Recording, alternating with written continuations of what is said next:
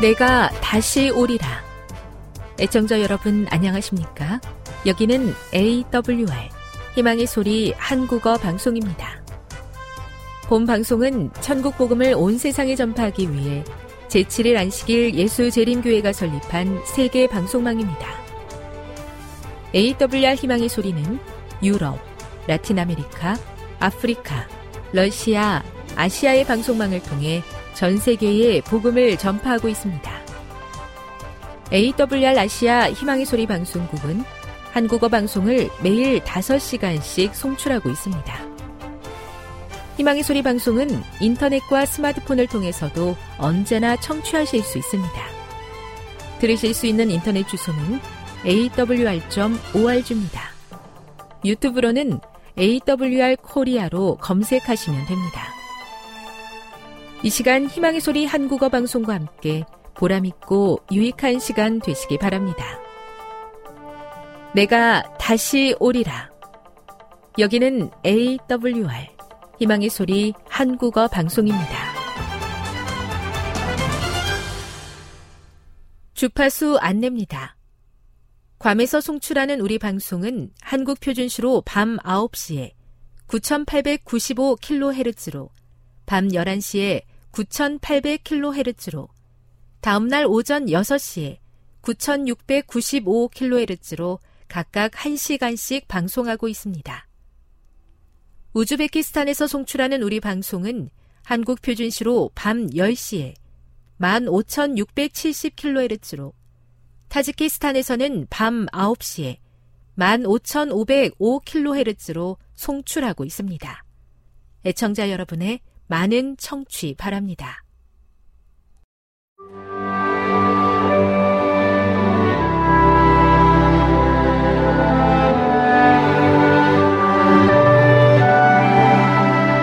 읽어주는 교과 다섯째 날 7월 21일 목요일 품성과 공동체 이런 가사의 노래가 있다. 나는 바위, 나는 섬. 이 노래 가사처럼 상처를 주지도 받지도 않는 어떤 고통도 느끼지 않는 존재가 되고 싶었던 적이 있었는가? 또, 글쎄, 하나님과 동행하는 것은 개인적인 문제이기 때문에 함께 이야기하고 싶지 않아 라고 말하는 사람들을 본 적도 있을 것이다. 에베소서 4장 11에서 16절을 읽어보라. 바울은 여기서 공동체의 역할에 대해 무엇이라 말하고 있는가? 바울은 에베소 교인들에게 편지하면서 교회를 그리스도의 몸으로 묘사했다. 예수님은 머리이시고 그분의 백성은 지체들이다. 에베소서 4장 13절을 보면 공동체 안에서 살아가는 삶의 궁극적인 목적이 그리스도의 장성한 분량이 충만한 데까지 자라는 경험을 하는 것임을 보게 된다. 그렇기 때문에 우리는 서로를 필요로 한다. 물론 혼자서도 그리스도인의 삶을 살 수 있다. 모욕과 핍박을 당하는 것이 당연시 되었던 시기에 살았던 그리스도인들처럼 홀로 서는 일을 피할 수 없을 때도 있다. 많은 신자들이 그들을 둘러싼 핍박 중에서도 결코 굴하지 않았던 사실은 하나님의 능력에 대한 강력한 증거가 된다. 그렇지만 바울은 여기서 하나의 중요한 진리를 강조하고 있는데 그것은 그리스도의 장성한 분량이 충만한 데까지 이르는 경험은 우리가 서로 교제하며 함께 일할 때 생겨난다는 것이다. 오늘의 본문에 의하면 바울은 그리스도인 공동체 안에서 그리스도의 장성한 분량이 충만한 데까지 이르기 전에 무엇이 선행되어야 한다고 말하는가?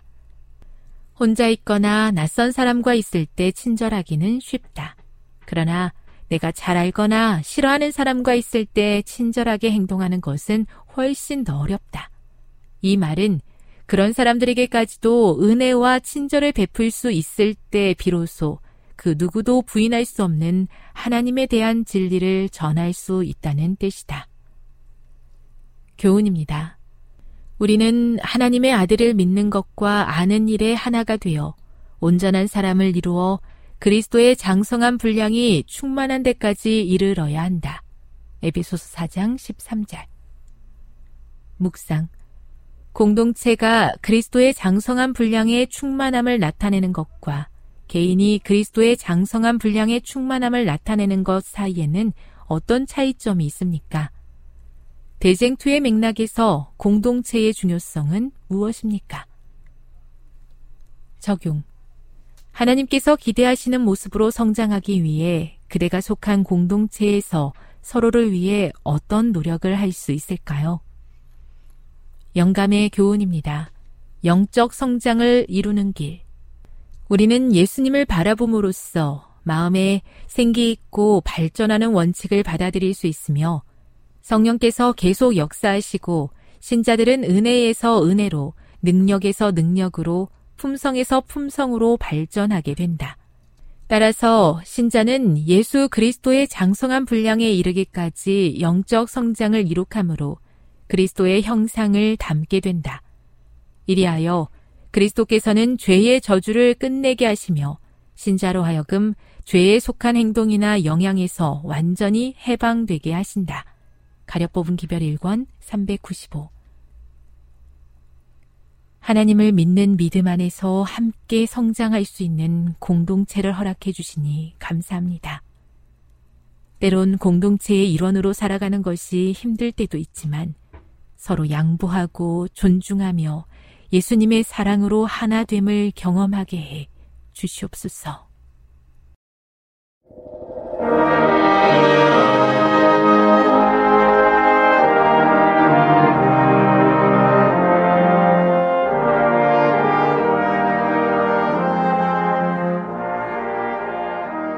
하늘에 계신 하나님 아버지, 하루가 마치는 이 저녁에 하나님을 사랑하는 성도들이 각 처소에 모여 하나님을 예배하게 하시니 참으로 감사합니다. 주의 성령께서 우리의 마음 속에 임하여 주시고 각 처소에 임재하여 주셔서 말씀의 은혜와 기도의 능력을 체험하는 시간이 될 수 있도록 도와주시옵소서 예수님 이름으로 기도합니다. 사랑하는 재림 성도 여러분, 안녕하십니까? 오늘 하루도 하나님 안에서 평안하셨습니까?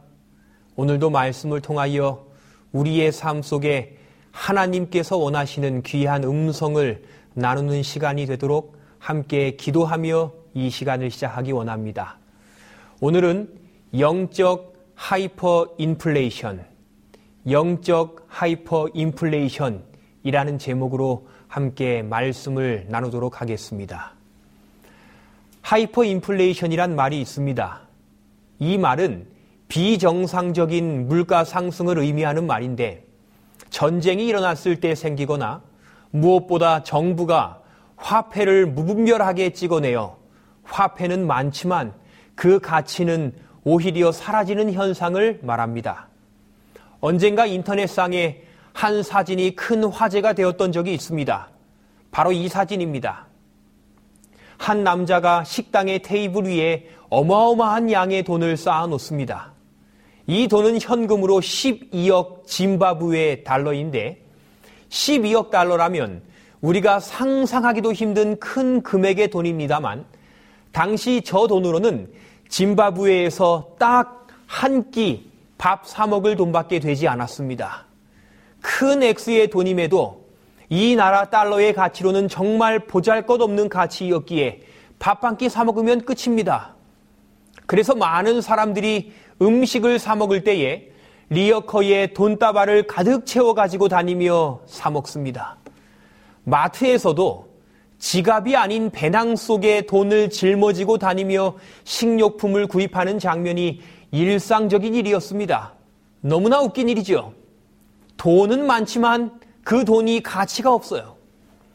그리고 이 비현실적인 상황의 막바지의 달에서는 여러분이 지금 보시는 이 지폐 100조 달러입니다. 100조 달러. 그런데 마지막에는 이 100조 달러 가지고 슈퍼에 가면 고작 달걀을 세 알 사고 끝나는 상황까지 벌어지게 됩니다. 모든 집집마다 방이고 거실이고 돈다발을 쌓아놓고 삽니다. 보관할 자리가 없을 정도로 돈이 넘쳐납니다. 그러나 그 많은 돈이 실질적으로 그들에겐 아무런 힘이 되지 못합니다. 그저 공간만을 차지할 뿐이고 그들의 기분만을 좋게 해줄 뿐이죠. 풍족해 보이지만 그 속에서의 극심한 가난함, 가진 돈은 많지만 그것을 소유한 사람들에게 정작 아무런 힘이 되지 않는 이상스러운 상황, 이것이 하이퍼 인플레이션의 현상입니다. 그런데 사실 저는 과거 짐바브웨에서 있었던 이 현상 속에서 오늘 이 시대를 살아가는 많은 신앙인들의 영적인 경험을 생각해 보게 됩니다. 풍족하지만 가난한 경험. 가진 것은 많지만 그것들이 아무런 힘이 되지 못하는 이 모습이 이 시대의 신앙인들의 영적인 모습일 수도 있다는 것입니다. 우리가 잘 아는 한 말씀이 있습니다. 이 마지막 시대에 관한 말씀이죠. 내가 말하기를 나는 부자라 부유하여 부족한 것이 없다 하나 내 곤고한 것과 가련한 것과 가난한 것과 눈먼 것과 벌거벗은 것을 알지 못하도다. 우리가 잘 아는 말씀에서 나는 부자라 부유하다 가진 것이 많고 부족한 것이 없다라고 말하는 이 현실을 생각해 봅니다. 그러나 실제로는 곤고하고 가련하고 가난하며 눈까지 멀었다고 성경은 기록합니다. 특별히 이 말씀을 재림교회 성경 주석에서는 주석하기를 세상의 소유물에 가난한 그리스도인들은 영적 재산의 부자요, 부유하다고 스스로 느끼지만 중요한 진리를 소유했다는 지적 동의의 수준에서만 주장하고 영혼에 스며들도록 허용하지 않는 것은 영적 교만과 신앙적인 완고함에 이르게 한다. 우리가 사는 이 시대는 참으로 풍요로운 시대입니다. 단순히 육적 풍요로움뿐 아니라 영적으로도 참 풍요로운 시대가 오늘날입니다. 특별히 코로나라는 질병은 우리를 더더욱 말씀이 풍족한 삶으로 이끌었습니다. 각 교회들이 다 인터넷 장비들을 통하여 말씀을 송출하고 인터넷 사이트들이 발전하여 방 안에 앉아서 평안하게 운전 중에도 일하는 중에도 언제 어디서나 전 세계의 은혜로운 말씀들을 들을 수 있는 시대가 바로 이 시대입니다. 얼마나 큰 축복입니까? 그런데 성경은 이렇게 말씀이 풍요로운 시대 속에 사는 우리들의 영적 상태에 대하여는 오히려 가난하다고 말합니다. 말씀은 풍족하지만 믿음은 풍족하지 못하다고 말합니다. 성경의 지식은 풍부하지만 성령의 능력은 풍성하지 못한 시대가 바로 이 시대라고 기록합니다. 특별히 마지막 시대에 관한 성경의 또 다른 한 말씀이 있죠. 노아의 때와 같이 인자의 임함도 그러하리라. 홍수 전에 노아가 방주에 들어가던 날까지 사람들이 먹고 마시고 장가 들고 시집 가고 있으면서 홍수가 나서 저희를 다 멸하기까지 깨닫지 못하였으니 인자의 임함도 이와 같으리라. 성경의 수많은 기록 가운데에서 저는 가장 이해되지 않는 기록이 이 노아 시대의 사람들에 대한 기록입니다. 참 이해할 수 없어요. 그 이유는 바로 계속되는 이 말씀 때문인데 믿음은 들음에서 나며 들음은 그리스도의 말씀으로 말미암았느니라. 우리가 성경 속에서 발견하는 명확한 진리 한 가지는 믿음은 말씀을 들음에서 난다는 것입니다. 말씀을 들으면 믿음이 생긴다는 거예요. 사랑하는 재림 성도 여러분들이시여, 먼저 이 말씀을 드리기 원합니다. 오늘 우리가 세상을 이길 믿음을 진정으로 소유하기 원하신다면 다른 일이 아니라 하나님의 말씀을 지금보다 더욱 가까이 하시기 바랍니다. 말씀을 많이 접하고 들으시기를 바랍니다. 믿음의 사람이 되기 위하여 우리는 먼저 말씀의 사람이 되는 일이 꼭 필요합니다. 그런데 이제 여기서 한 가지 문제가 있죠. 노아 시대의 사람들이 하나님의 말씀을 듣지 않았을까요? 노아는 당대의 의인입니다. 분명 그는 하나님의 능력을 의지하여 힘 있고 영감 있는 말씀을 선포하는 선포자이었을 것입니다. 그리고 그 당시에 수많은 사람들은 들으면 믿음이 생겨난다는 그 믿음의 원리대로 노아가 선포하는 하나님의 말씀을 듣고 또 들었을 것입니다. 무려 얼마의 기간 동안요? 노아는 120년 동안이나 말씀을 선포하였습니다. 우리가 이 땅에서 살아볼 수도 없는 긴 시간 동안 그 시대의 사람들은 노아로부터 전해지는 하나님의 말씀을 들었습니다. 그리고 사실 120년이라는 기간은 노아라는 사람이 전한 기간일 뿐입니다. 부주와 선지자에는 이미 노아 이전에 그의 아버지, 그의 할아버지, 그리고 그의 증조 할아버지였던 에녹도 하나님께로부터 받은 홍수의 기별을 충실히 전하기 시작했다고 이야기합니다. 정말 그렇다면 당시의 사람들이 홍수에 관한 하나님의 말씀을 들은 것은 단순히 120년의 기간이 아니라 에녹의 때로부터 수백 년에 해당하는 매우 긴 시간이었다는 겁니다. 그들은 수백 년 동안 비교할 수 없이 훌륭한 설교자들의 말씀을 듣고 또 들었습니다. 그런데 그 가운데 살아남은 사람들은 단 8명 뿐입니다. 그것도 노아의 가족들. 참 이상하지 않나요? 믿음은 들음에서 난다는 말씀이 무색하게 그들은 듣고 또 들었지만 말씀을 자주 들었지만 방주에 들어갈 믿음이 그들에게 전혀 생기지 않았습니다. 오늘날처럼 말씀이 풍요로운 시대가 그 시대였음에도 불구하고 그들은 믿음에 있어서 너무도 가난한 자들이었습니다. 도대체 무엇이 문제입니까? 왜 그 시대와 오늘날의 시대는 둘 다 말씀은 풍요로우나 정작 믿음의 가난함 속에 살아갈 수밖에 없는 것일까요? 물론 모든 이유들을 다 나눌 수는 없지만 저는 영감의 글 가운데 언급하는 두 가지 핵심적인 이유를 좀 주목하게 됩니다. 먼저 그 당시의 사람들의 마음 상태에 대하여 부주와 선지자에서는 짧지만 너무도 명확하게 이렇게 기록합니다. 그들은 자기 죄를 버릴 마음이 없었다. 그들은 자기 죄를 버릴 마음이 없었다. 어느 날이었습니다. 아이의 학교에 갈 일이 있어서 시간을 내어 선생님을 뵙기 위해 학교에 갔습니다. 주차를 하고 학교 정문을 들어서는데 수업이 다 마치고 한 무리의 아이들이 운동장에서 열심히 공을 차고 있는 모습을 보았습니다. 그 아이들을 찬찬히 보는데 그 가운데 저희 아이가 보였습니다만 저희 아이는 다른 아이들과는 다르게 그저 골대를 지키는 골키퍼를 하고 있었습니다. 다른 아이들은 다 땀 흘리며 이리 뛰고 저리 뛰고 재미있게 공을 차고 있는데 정작 저희 아이는 공이 오지 않아 심심한지 골대에 바닥에 앉아서 모래 장난을 하며 공을 기다리고 있는 것입니다. 그 모습을 보는데 아빠로서 한편으로는 참 속상하죠.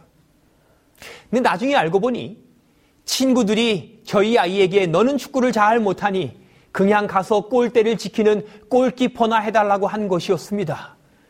집에 와서 아들의 그 이야기를 듣고 저는 참을 수 없어서 얼른 지갑을 챙겨 백화점으로 갔습니다.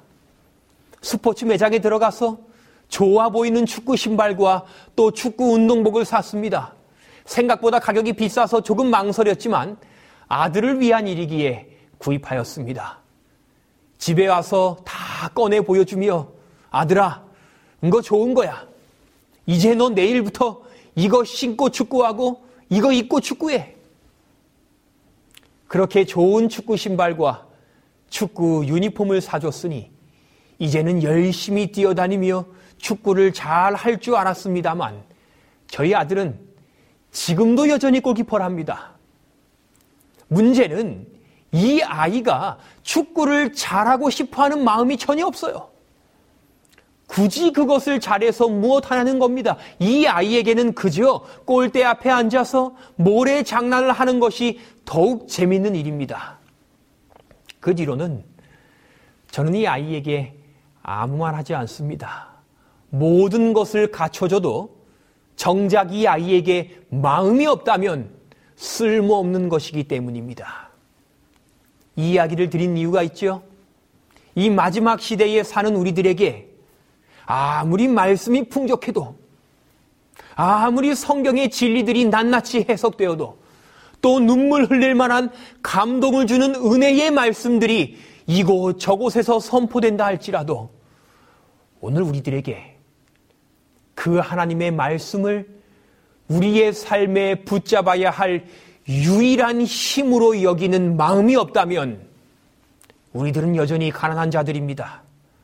말씀은 많지만 믿음은 없는 자들입니다. 노아 시대에 많은 사람들이 그러했습니다.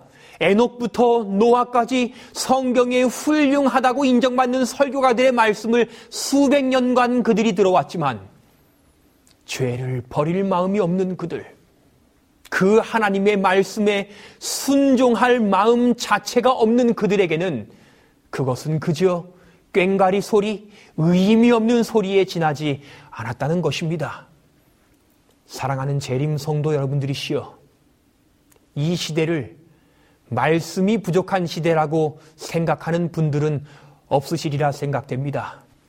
말씀이 정말로 풍족한 시대가 이 시대입니다. 라우디케아에 보내는 기별과 같이 부유하다고 말할 수 있는 시대가 되었습니다. 그렇기에 우리들 스스로에게 이제 이 질문을 하기 원합니다.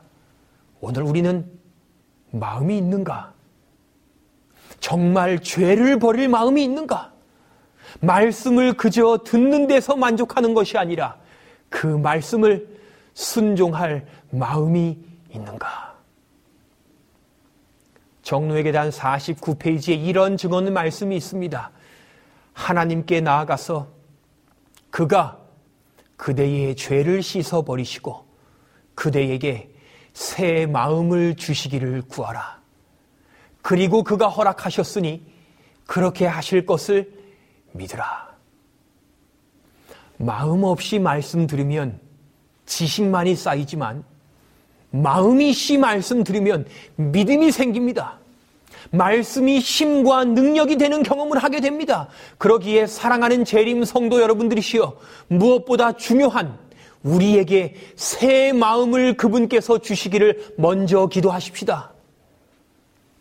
하나님의 말씀이 풍족하지만 오늘 우리가 새 마음을 구하는 간구가 없다면 그 말씀은 그저 우리의 귀에 흐르다 사라져 버리게 될 것입니다. 하지만 오늘 우리가 하나님께 먼저 새 마음 주시기를 간구한다면 우리의 귀에 들리는 말씀은 사라지지 않는 힘과 믿음이 될 것입니다. 우리의 삶이 될 것입니다. 그리고 우리는 진정으로 영적 풍요로움을 누리는 자들이 될 것입니다. 그 경험을 위하여 이제 하나님께 더 간절히 새 마음을 주시기를 간구하는 모든 재림 성도들의 삶이 되시기를 기도드립니다. 노아 시대 사람들의 첫 번째 문제는 말씀이 부족한 것이 아니라 마음이 없었다는 것이었습니다. 그리고 저는 그 두 번째 문제를 좀 주목해 보게 되는데 부조화 선지자 98페이지의 기록입니다. 사람들은 빛을 계속적으로 거절함으로 말미암아 마음이 아주 강팍해졌기 때문에 이러한 광경도 그들에게 순간적인 인상밖에 줄 수 없었다. 이곳에 표현한 이 광경이라는 표현은 방주 안으로 줄줄이 들어오는 동물들에 대한 묘사입니다. 참으로 신기한 장면이죠. 하나님께서 역사하시지 않았다면 결코 이루어질 수 없는 일입니다. 그래서 당시에 노아를 무시하던 많은 사람들조차도 동물들이 줄줄이 방주 안으로 들어오는 장면을 보면서 마음속에 동요가 일어났다고 영감의 선지자는 기록합니다. 순간적으로 흔들렸습니다. 정말 하늘에서 비가 내리나? 정말 노아가 선포한 말씀이 사실인가? 그런데 그들은 이미 자신들의 삶에 지금까지 비추어져 왔던 세밀한 말씀의 빛을 계속적으로 거절하고 또 거절해 왔기 때문에 이런 놀라운 광경도 그들은 받아들일 수 없었습니다. 순간적인 감동과 순간적인 감명은 있었지만 그 감동이 믿음으로 바뀌지는 못했습니다. 이것이 당시의 사람들이 말씀을 수없이 많이 들어왔지만 믿음이 자라지 않았던 이유입니다. 오늘 우리들의 삶에도 동일합니다. 어제 들은 말씀을 어제 순종하지 못했다면 오늘 우리가 새로운 말씀을 듣는다 할지라도 그 말씀은 우리에게 힘이 되지 못할 것입니다. 결국 하나님의 말씀은 순종해 오던 성도들에게만 힘과 믿음이 될 것이라는 사실입니다. 한편으론 조금 무거운 말씀이죠. 하나님의 말씀을 순종하는 자들에게 말씀이 믿음이 될 것이라는 그 말씀이 우리의 삶 가운데 조금 무겁게 여겨지는 것이 사실입니다. 무엇보다 이 말씀을 볼 때에 더더욱 그렇습니다. 내가 평안할 때에 내가 내게 말하였으나 내 말이 나는 듣지 아니라 하였나니 내가 어려서부터 내 목소리를 청종치 아니함이 내 습관이라. 우리가 원하든 원치 않든 하나님의 말씀을 듣기 싫어하고 순종하기 원하지 않는 것은 우리의 본성입니다. 성경은 그것이 우리들의 습관이 되었다고 이야기하고 있습니다. 죄의 본성은 기본적으로 말씀에 순종하기를 꺼려하기 때문에 그러한 결점을 소유한 우리들에게는 참으로 무거운 짐이 될 수밖에 없습니다. 그러나 사랑하는 재림 성도 여러분들이시여, 오늘 이 시간을 마치며 우리가 꼭 한 증언의 말씀을 기억하면 좋겠습니다. 아무도 자기의 결점을 고칠 수 없다고 생각해서는 안 된다. 하나님께서는 그것들을 이길 믿음과 은혜를 주신다. 오늘 우리들은 여전히 연약합니다. 영적 풍요로움 속에 살아도 믿음의 빈궁함으로 하루하루를 버티며 살 수밖에 없습니다. 그것이 오늘 우리들의 본성인 것을 어떻게 합니까? 그러나 우리에게 오늘 희망이 있습니다. 우리가 하나님께서 주시는 말씀을 받아들일 새 마음을 주시기를 간구한다면 우리는 분명 믿음을 얻고 승리하게 될 것입니다. 말씀을 듣고 순종하는 것은 참으로 쉽지 않은 일이지만 우리의 그러한 본성적 결점은 하나님의 능력으로 반드시 고쳐질 것임을 알고 이길 수 있는 믿음과 은혜를 주시는 하나님을 생각한다면 우리는 분명 승리하게 될 것입니다. 사랑하는 재림 성도 여러분들이시여, 우리는 영적 하이퍼 인플레이션의 시대를 살고 있습니다. 어쩌면 시간이 지금보다 더 흐르면 우리는 더더욱 영적 풍요로움 속에 거하게 될 것입니다. 말씀이 이곳저곳에서 넘쳐나게 될 것입니다. 그리고 이제는 그러한 말씀의 풍요로움이 우리의 삶에도 큰 힘과 능력이 되기를 소원합니다. 새 마음으로 또 순종함으로 그리고 하나님의 은혜를 믿는 믿음 가운데 꼭 승리하셔서 이제는 우리가 하나님이 약속하신 믿음의 방주 안으로 담대히 들어가는 경험을 하게 되기를 간절히 소원합니다. 오늘 나눈 말씀들을 순종할 힘을 하나님께서 분명 허락하실 것을 믿습니다. 그 하나님의 능력을 통하여 저와 모든 재림 성도님들의 삶 속에서 말씀을 통한 굳건한 믿음을 소유하시며 승리하는 삶을 사시게 되길 간절히 간구하며 오늘 말씀을 줄이겠습니다.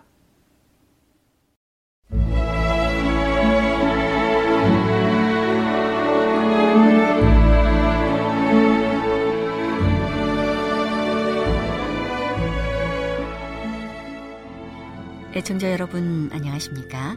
명상의 오솔길의 유병숙입니다.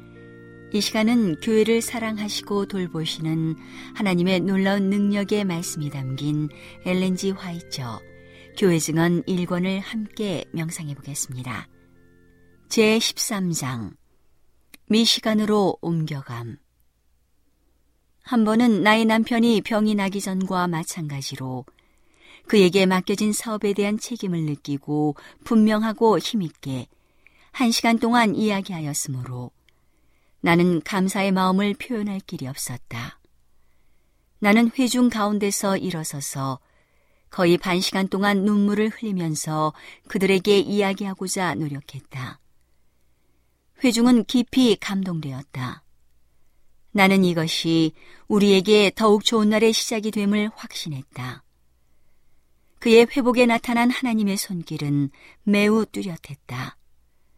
아마도 그처럼 큰 타격을 받은 사람으로서 지금껏 회복된 사람은 아무도 없었을 것이다. 그러나 뇌에 심한 영향을 준 무서운 중풍의 충격은 선하신 하나님의 손길에 의하여 그분의 종에게서 제거되고 그의 육체와 정신에 새 힘이 주어졌다. 남편의 회복 후 여러 해 동안에 주님께서는 우리 앞에 넓은 일터를 열어주셨다. 비록 처음에는 소심하게 설교자로서의 위치에 서게 되었지만 하나님의 섭리로 내 앞에 길이 열렸을 때 나는 많은 회중 앞에 설 수 있는 자신감을 갖게 되었다.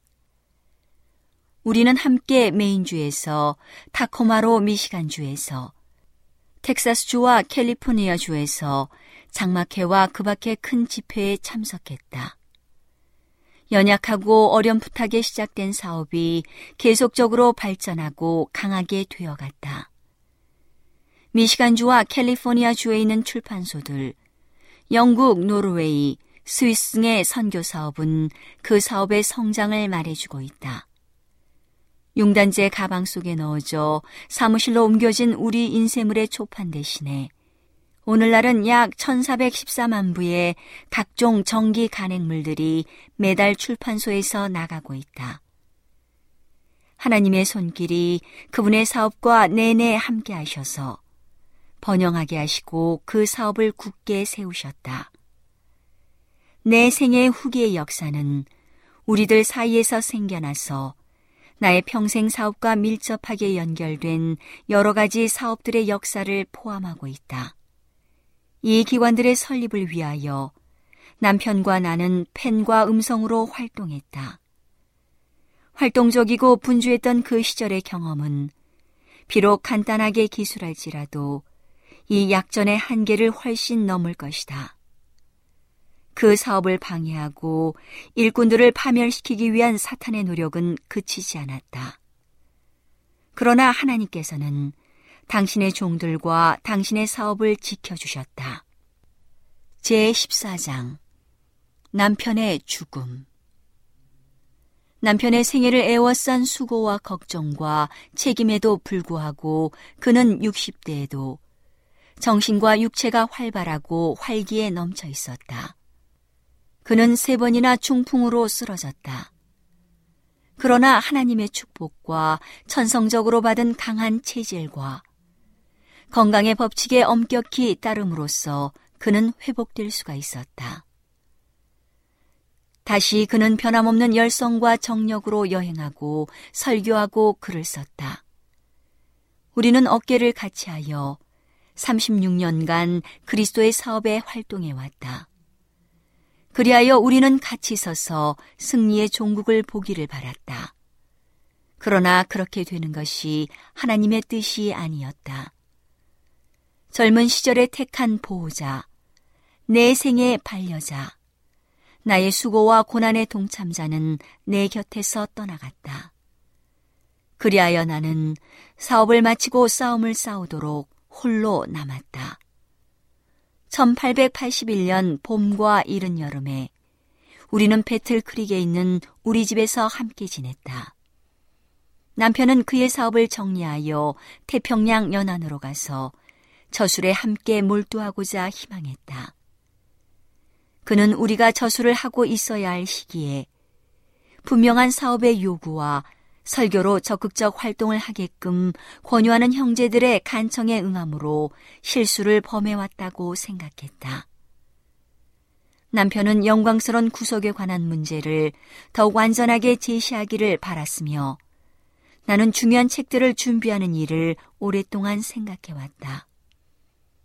우리는 다 같이 우리의 정신적 힘이 줄어들지 않고 있는 동안 이 일을 마쳐야 한다는 것과 전쟁의 열기에서 벗어나 쉬면서 하나님께서 우리의 마음에 넣어주신 귀중한 진리의 빛을 사람들에게 나누어 주는 것이 우리 자신과 하나님의 사업을 위하여 마땅히 해야 할 의무임을 느꼈다.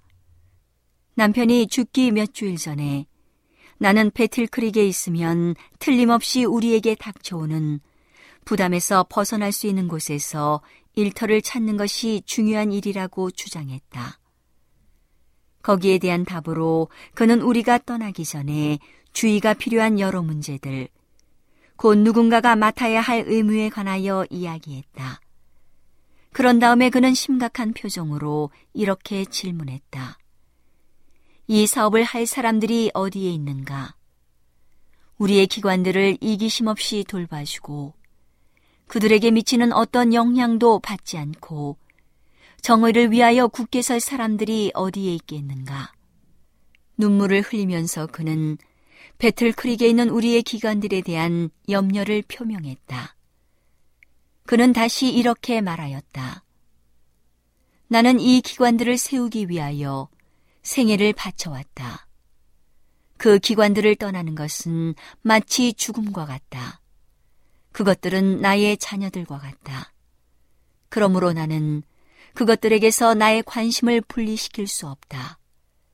이 기관들은 특별한 사업을 하기 위한 주님의 기구이다.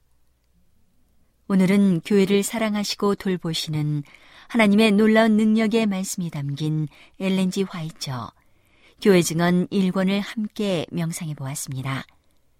명상의 오솔길이었습니다.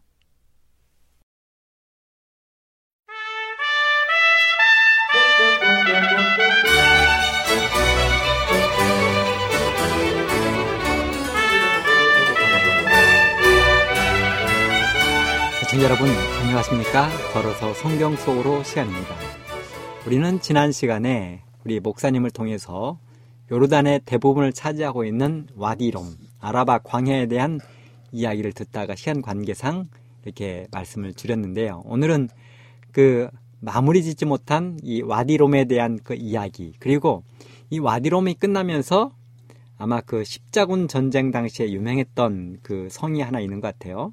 또 요새 그 카락성에 대한 그 말씀까지 계속해서 들어보도록 하겠습니다.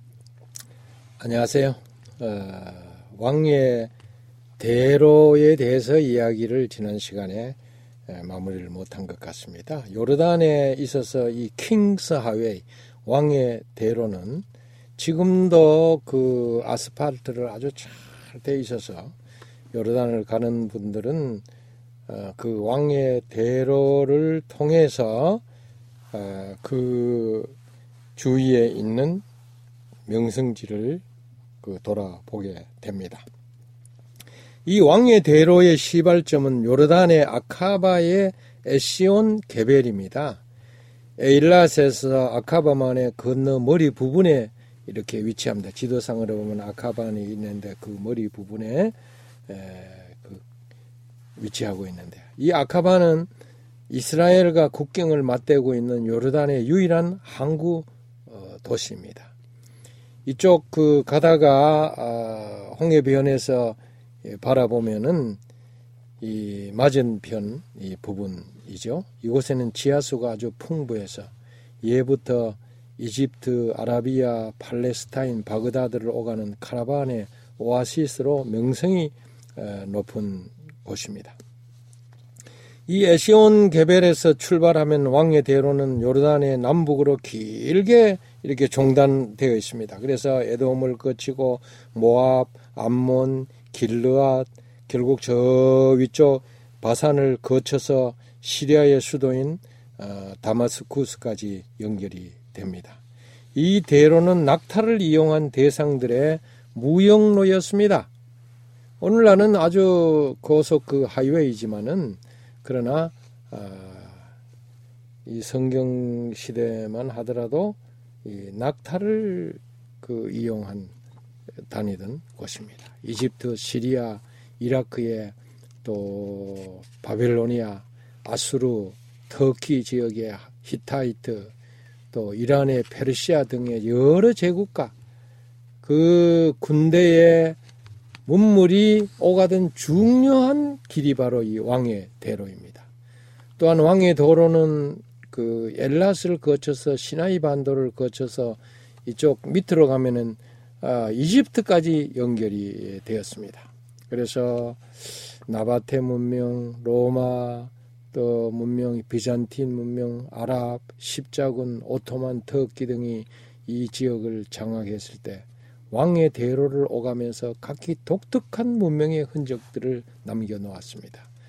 역사적으로 왕의 대로는 남쪽 아라비아에 값진 향로를 외국으로 수출하는 무역로였고 중국의 그 비단과 도자기 등 공산품을 어, 중국에서부터 이집트로 보내기 위해서는 이 왕의 대로를 이용을 했습니다.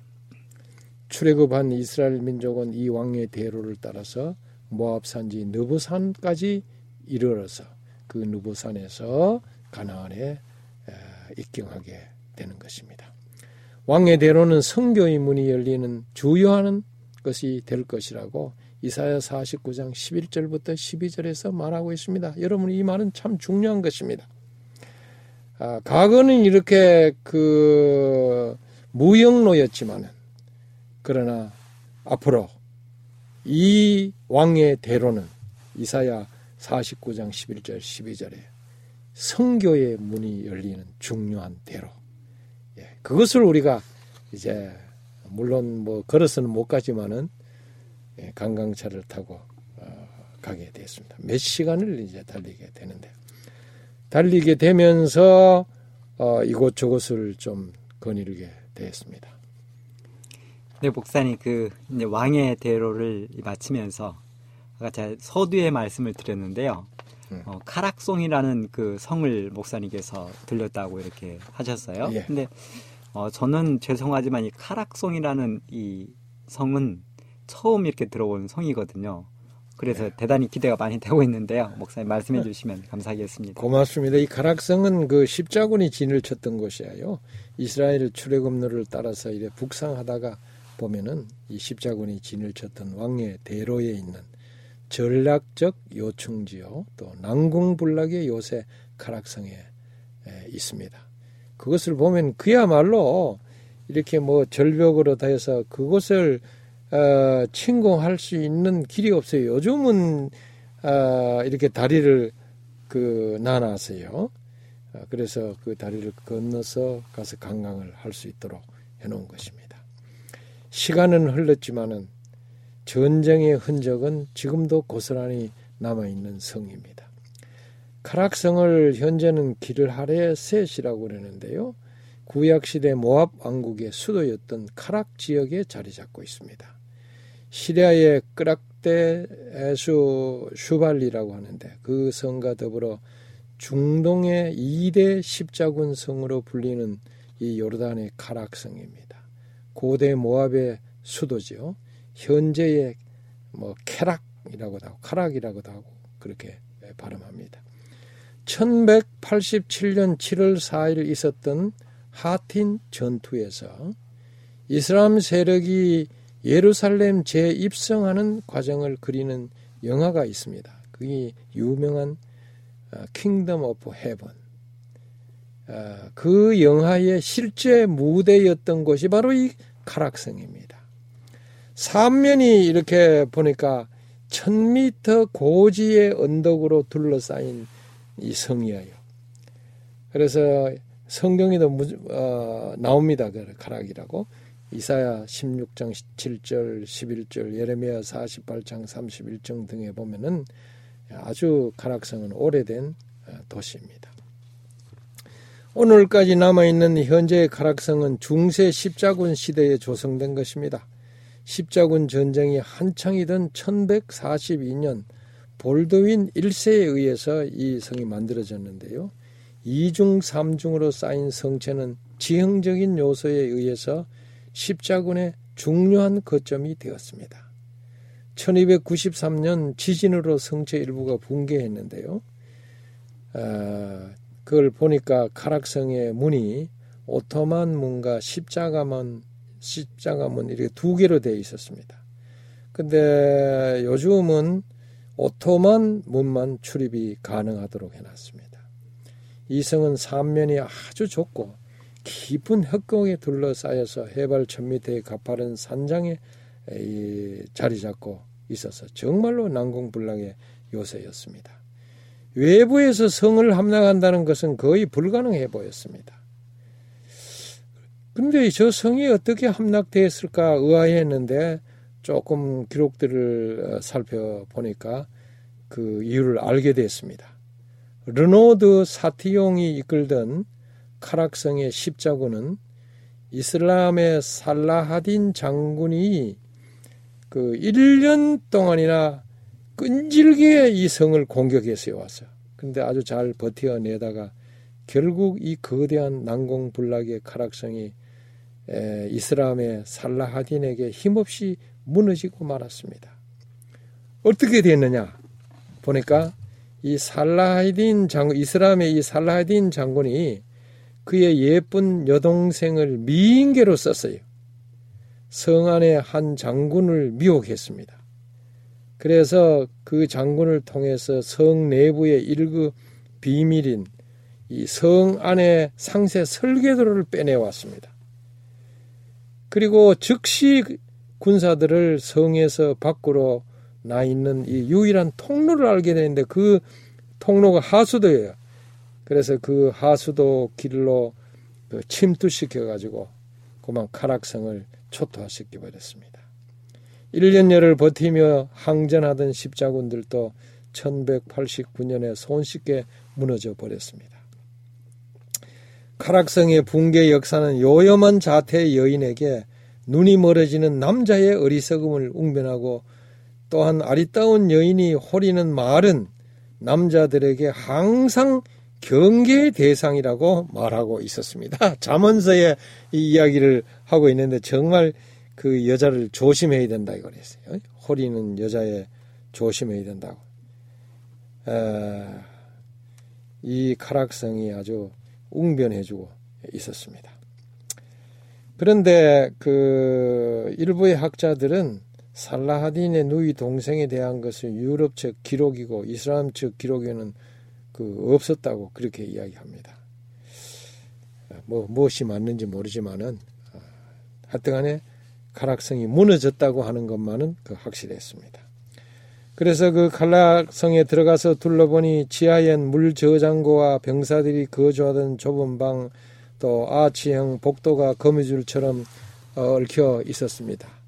거기 작은 박물관이 있어서 소알에서 발굴된 박물들과 어, 어, 유물들과 또 메사 비석의 사본 등이 전신되어 있었습니다. 그 메사 비석은 좀 유명한 것이죠. 성경에 보니 그 모압의 메사 왕이 이스라엘의 아합 왕이 죽은 후에 해마다 바치던 조공을 바치지 않았습니다. 그래서 아합의 아들 그 여호람 왕이 에돔 왕국과 연합해 가지고 모압을 정벌하게 되었습니다. 당시에 메사 왕은 디본에 그의 수도를 두고 있었는데 여호람 군대가 승전을 거듭하자 이곳 케락성 즉 길을 하레셋으로 후퇴해서 이스라엘 연합군이 바라보는 가운데 그의 장남을 산채로 불에 태워 모압 쪽의 신이었던 그모스에게 바쳤습니다. 이로 인해서 이스라엘 군대가 퇴각하였다고 성경에 보면은 잘 기록이 되어 있는데 열왕기하 3장 9절부터 20절에 나옵니다. 네.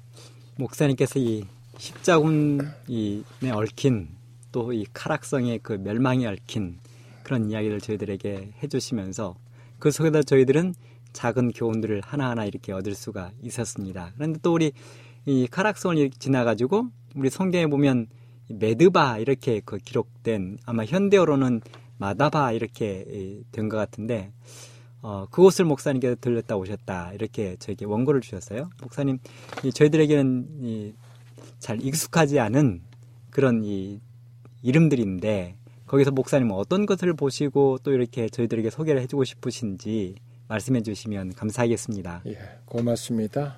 아, 고고학에서 아주 중요한 그것이 이 마다바에서 아, 발견됐어요. 그래서 이 마다바를 거치지 아니할 수가 없는 것입니다.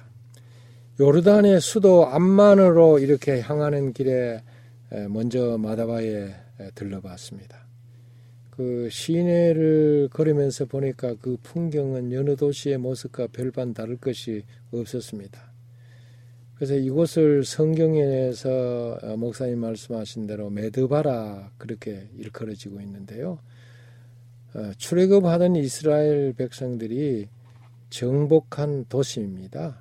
민수기 21장 30절, 역대하 19장 7절 등에 보면은 이스라엘이 이 메드바를 정복했다고 이야기하고 있습니다. 암몬 왕 하눈의 군대가 다윗의 군대와 더불어 싸우려고 진을 쳤던 곳도 바로 이곳입니다. 암만에서 약 한 30km 정도 떨어져 있는 곳인데요. 이 마다바는 인구가 약 6만 명 정도의 도시인데 요르단 왕국 마다바 주의 행정 수도입니다. 요르단에서 다섯 번째로 인구 밀도가 높은 어, 곳이었습니다. 약 92%가 무슬림들입니다. 비록 그리스도인들은 약 6%밖에 되지 않지만은 이곳 마다바를 일컬어서 그리스도인들이 모여 사는 아주 대표적인 기독교 도시라고 합니다. 이슬람 나라의 기독교인이 그래도 6% 정도 있는 도시니까 아, 그렇게 부를 수밖에 없죠. 기독교 도시예요. 기원 후 106년 아라비아 지방의 도시로 편입되면서 기독교 문화가 급속히 확산되었습니다. 그런데 이 로마의 디오클레시안 황제 때 대단한 박해가 있었지 않습니까? 주 303년에서 311년 사이에 많은 기독교인들이 이 당시에 순교 어, 당했습니다.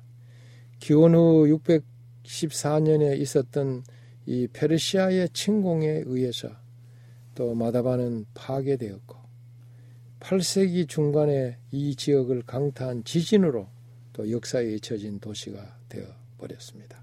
그러나 지금은 다시 어, 이렇게 일어나서 기독교인들이 순교를 당하는 이곳이지만은 그 뿌리가 살아 있어서 기독교인들이 지금 그래도 이슬람 나라에서 최고 많은 곳이 된 것입니다. 거기에 보니까 성조지 교회가 있었습니다. 그 교회에 한번 가봤어요. 교회 자체는 1896년에 지어져 있었습니다. 그런데 예배당 그 바닥에는 아주 놀라운 그 유물이 남아 있었는데 모자이크로 된 지도예요. 이 지도는 지금 세계에서 현존하는 성지 지도 중에 가장 오래된 지도고 560년에 만들어진 것이라고 합니다. 이 지도는 비잔틴 시대의 예루살렘을 아주 생생하게 묘사하고 있습니다. 저도 그걸 한참 들여다봤어요. 이 지도상에는 많은 고대 유적지들과 또 교회 등이 나타나 있었습니다. 예루살렘 지역의 지도는 손상되지 않은 채 잘 이렇게 보존되어 어, 있었습니다. 마을 이름 또 성의 이름들이 헬라어로 어, 기록되어 있어요. 이 모자이크 지도는 지금까지 발견된 로마 비잔틴 시대의 가장 오래된 모자이크 어, 지도 1894년에 발견됐어요. 이 지도는 전 세계 성경학자들에게 아주 대단한 관심을 불러 일으켰습니다. 근데 가서 보시면 뭐 이거 뭐 아무것도 아닌 것 같지만은 정말로 아주 귀중한 것이에요. 동로마의 황제 유스티아니우스 때 만들어진 것으로 추정이 되는데 에, 이 유스티아누스 황제는 기원 후 527년에서 565년까지 에, 황제가 됐죠. 그래서 560년경에 만들어진 것으로 보는 것입니다. 1887년 마다바에 머물던 라틴 선교사 그 수마흐라고 하는 선교사가 처음으로 이 이곳에 와서 이 주요 흔적을 찾아냈습니다. 그리고 1897년에 마다바 지도가 클레오파스 키킬리디스 신부에 의해서 발견됐는데 이 지도는 역사적 가치가 아주 매우 높습니다. 얼마나 높냐면 우리 삼육대학 어, 박물관에 가면은요, 그 한 층이 완전히 이 마다바 지도를 벽에다 그 어, 전시를 하고 그리고 바닥을 모자이크로 그 마다바 지도를 다 해서 유리로 덮어서 우리가 그 발로 밟으면서 다 구경할 수 있도록 해놨어요. 정말 아주 귀중한 모자이크 어, 지도입니다. 이 지도의 원본을 마다바에 가서 볼 수 있은 것을 하나님께 감사를 어, 드렸습니다. 네, 목사님. 어, 이 저희들이 평상시 익숙하게 이 접하지 못했던 오늘 카락상, 카락성 또 마다바에 대한 이야기를 목사님께 자세하게 들려주셨습니다. 감사합니다, 목사님. 고맙습니다.